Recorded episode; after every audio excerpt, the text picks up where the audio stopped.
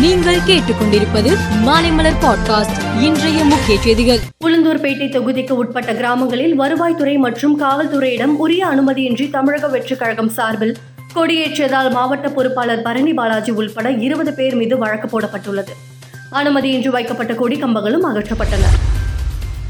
பல்லடத்தில் நடைபெறும் என் மண் என் மக்கள் பாத யாத்திரை நிறைவு விழாவில் பிரதமர் மோடி பங்கேற்கிறார். இதற்காக வருகிற இருபத்தி ஏழாம் தேதி தமிழகம் வருகிறார் என அண்ணாமலை தெரிவித்துள்ளார்.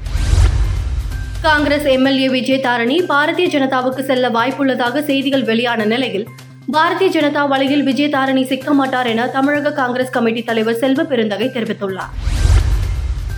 இரண்டாயிரத்தி இருபத்தி நான்கு தேர்தல் வெற்றியை நோக்கிய நம் பயணத்தில் அடுத்த நூறு நாட்களும் மிக முக்கியமானவை. கடமை உணர்வோடு ஓய்வின்றி உழைப்போம். இந்தியா கூட்டணியை வெற்றி பெற செய்வோம் என மு ஸ்டாலின் குறிப்பிட்டுள்ளார்.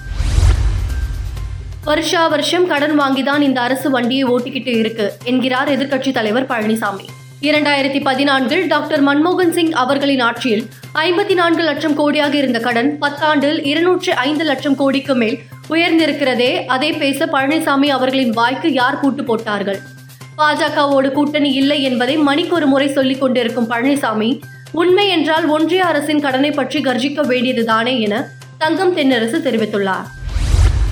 சமாஜ்வாடி கட்சி தலைவர் அகிலேஷ் யாதவ் தனது எக்ஸ் பக்கத்தில் தேர்தலில் முறைகேடு நடந்ததை அதிகாரி ஒப்புக்கொண்டது. பாரதிய ஜனதா எவ்வளவு அதிகார பசியில் உள்ளது என்பதை காட்டுகிறது. சட்டபூர்வமாகவும் அரசியலமைப்பின்படியும் பாரதிய ஜனதா நாட்டு மக்களிடமும் மேலும் எங்கெல்லாம் அதிகாரத்தில் இருக்கிறதோ அங்கெல்லாம் மன்னிப்பு கேட்க வேண்டும். திருட்டு மூலம் கட்சி எப்படி வெற்றி பெறுகிறது என்பதை பாரதிய ஜனதா ஆதரவாளர்கள் புரிந்து கொள்ள வேண்டும். நாடும் அவர்களுடைய குழந்தைகளின் எதிர்காலமும் இது போன்றவர்களின் கைகளில் பாதுகாப்பாக இருக்காது என்றார். மத்திய அரசின் பரிந்துரைகள் நிராகரிக்கப்படுவதாகவும் நாளை முதல் பேரணி தொடரும் எனவும் விவசாயிகள் தெரிவித்துள்ளனர். செங்கடலில் சரக்கு கப்பலை குறிவைத்து அவுதி கிளர்ச்சியாளர்கள் ஏவுகணை மற்றும் ட்ரோன் மூலம் தாக்குதல் நடத்தி வரும் நிலையில் முதன்முறையாக நேற்று கப்பல் ஒன்றை மூழ்கடித்துள்ளது.